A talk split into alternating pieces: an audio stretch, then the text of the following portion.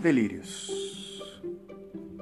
Inicia assim, sempre agradecendo a sua audiência, sempre tentando pensar em algumas coisas em cima de delírios e tentando chegar a, um, a lógica, o que não tem lógica ou o que não tem lógica, a lógica e assim por diante. Bom dia, boa tarde, boa noite a quem esteja ouvindo, quem está aí do outro lado, ouvindo esse rádio, podcast. Aqui quem fala é Frederico Ilec e hoje um tema bastante interessante após uh, alguns delírios vindos da, do meu país de origem, esse Brasil que está a cada dia que passa me surpreendendo no mau sentido. Sempre me surpreendeu em alguns pontos positivos, outros negativos, e agora está me surpreendendo num ponto muito negativo. É... O delírio de hoje é como o Brasil né, vê o Brasil. Eu, caso você não não não me, não, não tenha ouvido meus outros podcasts, é, eu não moro no Brasil já tem um bom tempo costumo ter pouco contato com brasileiros ou coisas do gênero e atualmente nesses últimos anos eu estou voltando de uma forma muito lenta e, e, gradual a ter contato com pessoas do Brasil e principalmente via internet, né? que é uma coisa é uma coisa muito boa, muito positiva da internet, principalmente após esses últimos anos doidos, esses últimos cinco anos doidos. É... Brasil, como o Brasil, o Brasil vê o Brasil, né? Vem aí do também um pouco inspirado do Aldir Blanc. O Brasil não conhece o Brasil, sabe? É, ou o Brasil não conhece o Brasil, né? É...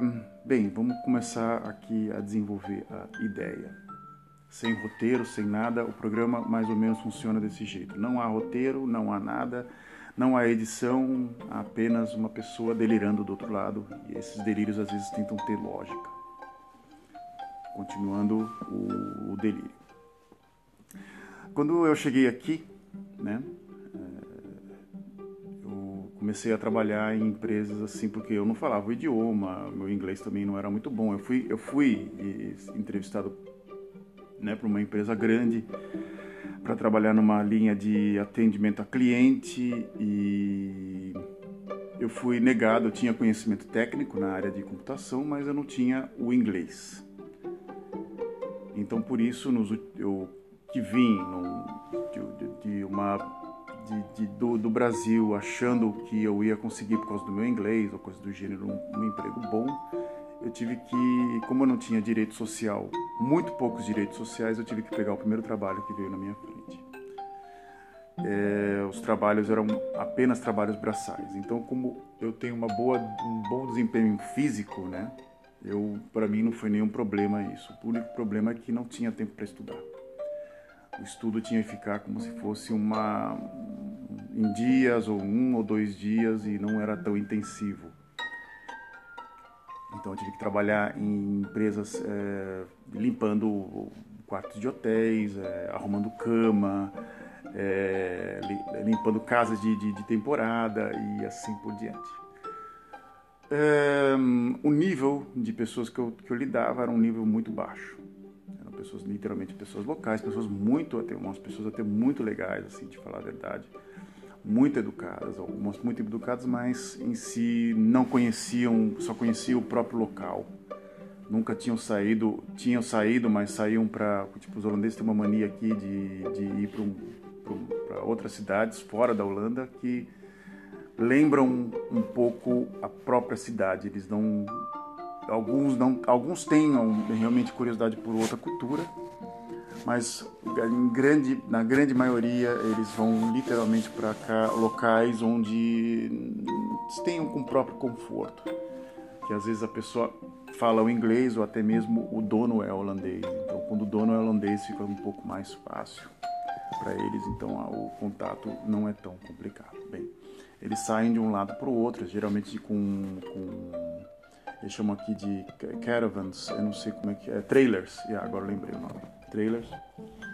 Eles saem de trailers, eles vão para um, para um camping e ficam no camping e lá no camping tem outras famílias holandesas, então eles só saem de um ponto um para o outro. E literalmente eles não têm muito contato. Então quando eu comecei a, a, a, me, a conviver com esse mundo, algumas pessoas perguntavam para mim de onde eu vinha. Eu falava, eu sou do Brasil. Falou assim, como assim? Você não é negro? Como é que você é do Brasil? Então a, começava a, o choque cultural começava aí. É, por quê? Assim, né? Eu, vamos dizer assim, é, eu não tenho cara de brasileiro. Já começa aí por esse, por esse, por esse é, estereótipo. Né? As pessoas olham para mim e falam, mas você não é do Brasil.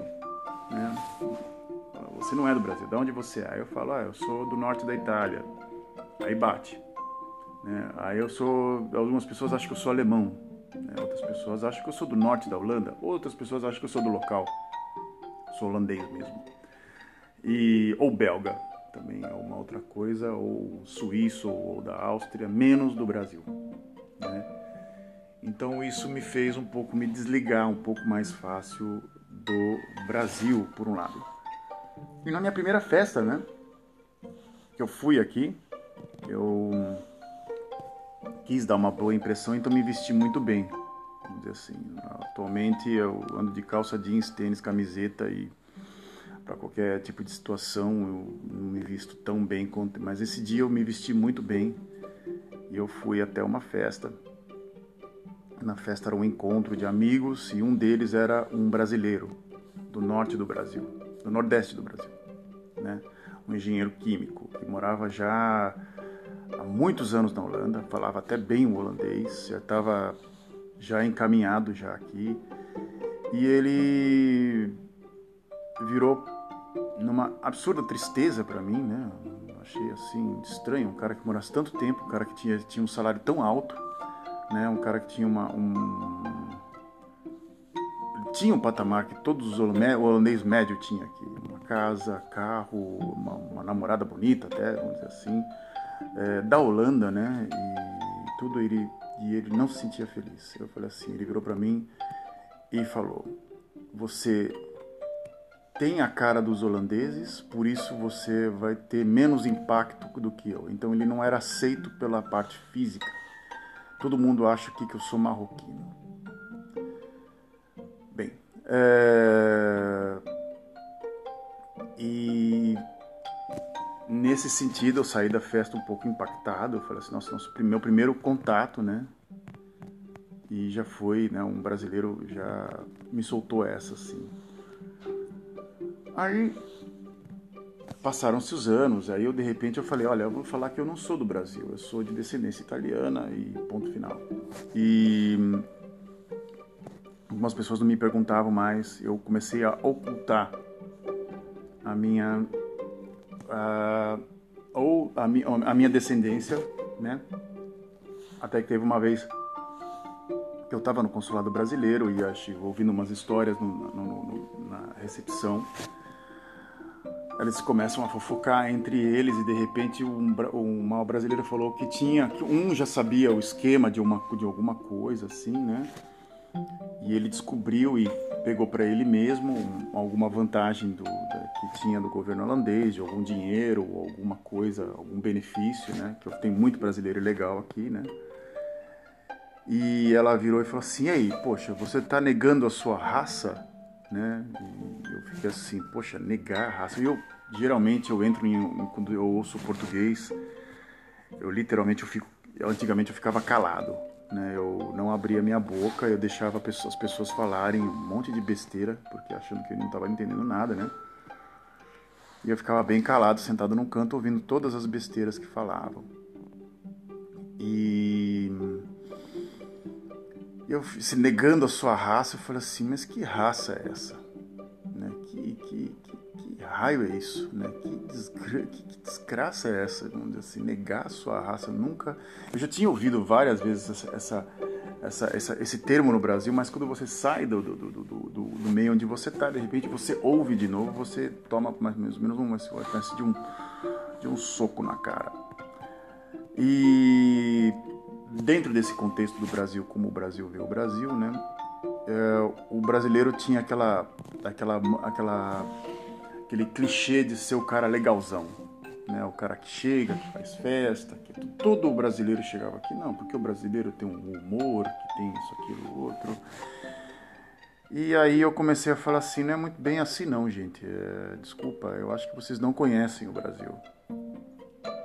Vocês não conhecem o Brasil de verdade. O Brasil de verdade é um Brasil racista. É um Brasil preconceituoso. É um Brasil que não tolera. Ah, tá, mas como você chegou a essa conclusão? Você acha que. Então eu comecei a ter como base algumas coisas que estavam começando a sair de um. de um. de uma espécie de um, uma caverna, né, que era o tabu, e de repente começou a ter coragem, esse movimento que está começando a surgir agora que eu vi muito próximo de mim por causa da minha família, né? Como eu tive a conversa, caso você queira ouvir, né, do meu, com meu amigo Paulo e também com o Marcelo também, duas pessoas também muito bem informadas. É, nós éramos uma espécie de uma a parte, as nossas famílias eram eram em alguns termos similares. Então por isso a gente se entendia em alguns em algumas em algumas coisas. E aí de repente esse clichê do, do legalzão, do cara que, que vai e que entra nas festas, que é tudo começou a perder e começou a ganhar uma espécie de de, de um, um, cara um pouco desprezível, um cara um pouco é, amalucado, né? E literalmente que, que, que desagradável também, né? E é, né? E aí eu, eu tenho aqui um pequeno exemplo para citar de uma coisa que eu assisti, que um amigo meu ligou para mim, né? Mandou para mim um WhatsApp, mandou uma mensagem no WhatsApp, falou assim: liga a televisão agora que tá passando uma coisa muito bacana que eu acho que tem a ver contigo. Olha como assim? É de um, uma família, um casal holandês que comprou um terreno Santa Catarina, no litoral de Santa Catarina, Balneário de Camboriú, e queria construir lá um camping. falei, tá, ok, né? É um programa na TV, na TV holandesa que passa de pessoas que saem da Holanda, né?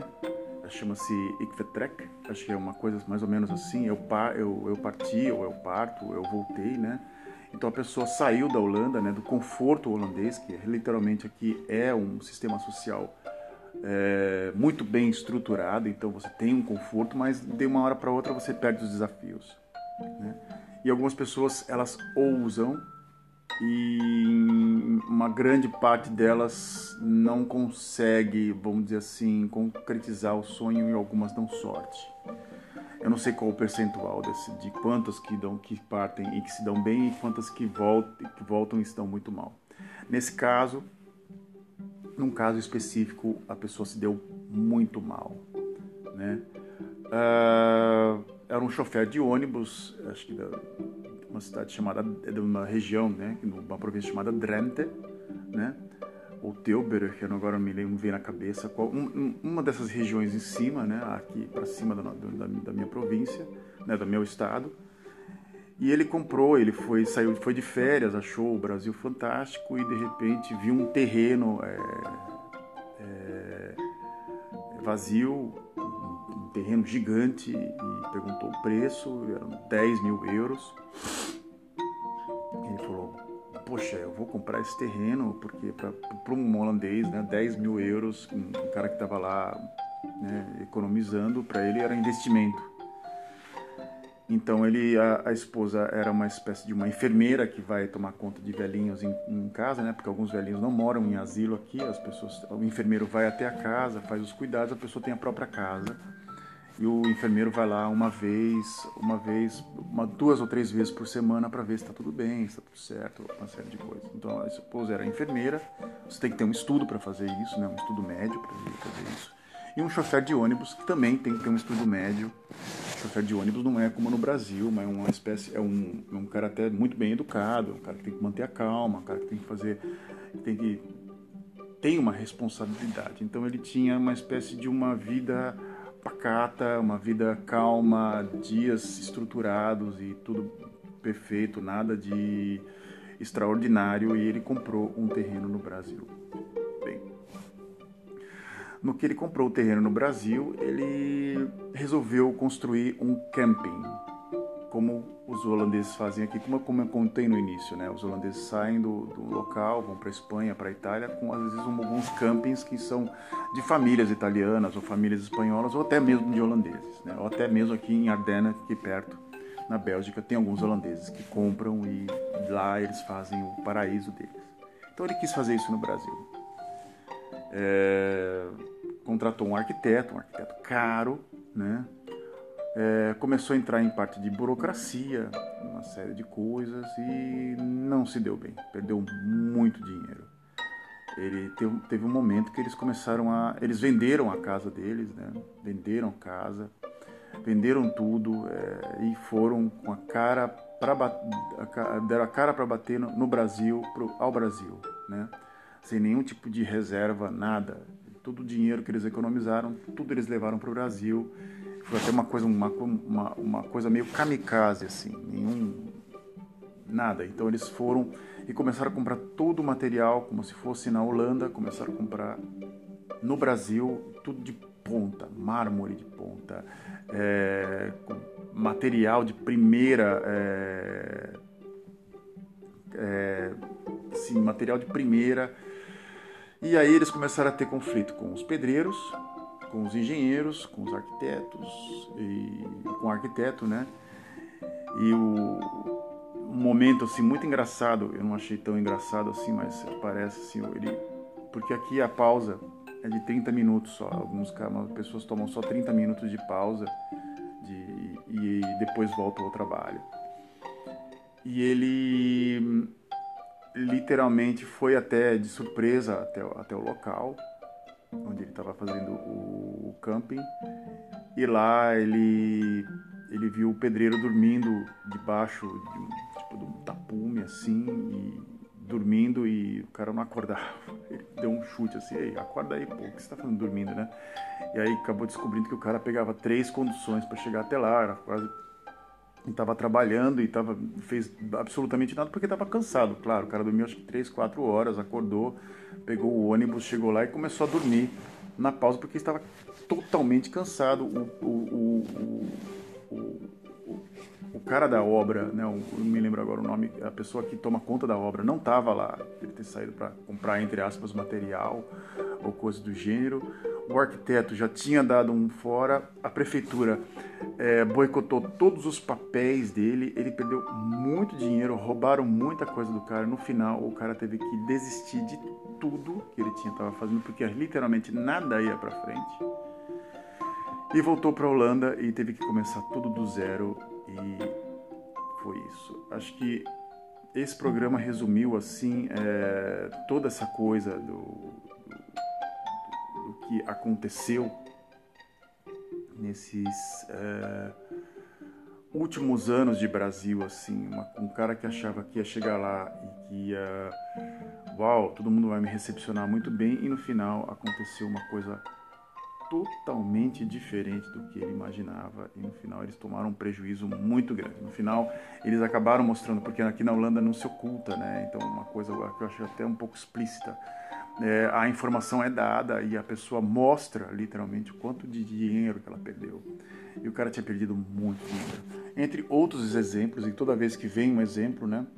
Teve também um garçom, um cara também que montou um pequeno é, bed and breakfast no, na, em Fortaleza. e esse daí se deu muito mal, mas vai, vai para outro podcast e assim por diante. É, é, programa, programa terminando, né? nossos queridos, nossos 20 minutos de delírio. É, e delírios à parte, me sinto, toda vez que eu termino esse podcast, me sinto uma pessoa muito normal. É, é, espero que você tenha aproveitado o programa de hoje. Espero que você entre em contato comigo, né, caso a gente consiga delirar junto, caso você queira delirar comigo. Né, você me manda um e-mail né, para f underline, né, aquele risquinho para baixo, sim, né, i l e c k i l e arroba hotmail.com ou no Instagram, né? É, Fred Ilek, tudo junto e sem C, né? Você me acha lá, você manda para mim um, um, uma mensagem pelo, pelo Instagram e aí você fala, olha, que tal ligar para mim, a gente delira junto e você queira me xingar, me xinga, eu vou tentar entender por que, que você está me xingando. É, você quiser comentar comigo, conversar comigo, qualquer tipo de manifestação é bem-vinda. É, eu vou tentar entender o, a indignação, eu vou tentar entender a loucura e por isso eu mantenho a minha aqui a minha cabeça calma e tranquila e sigo aqui esses delírios de meu Deus.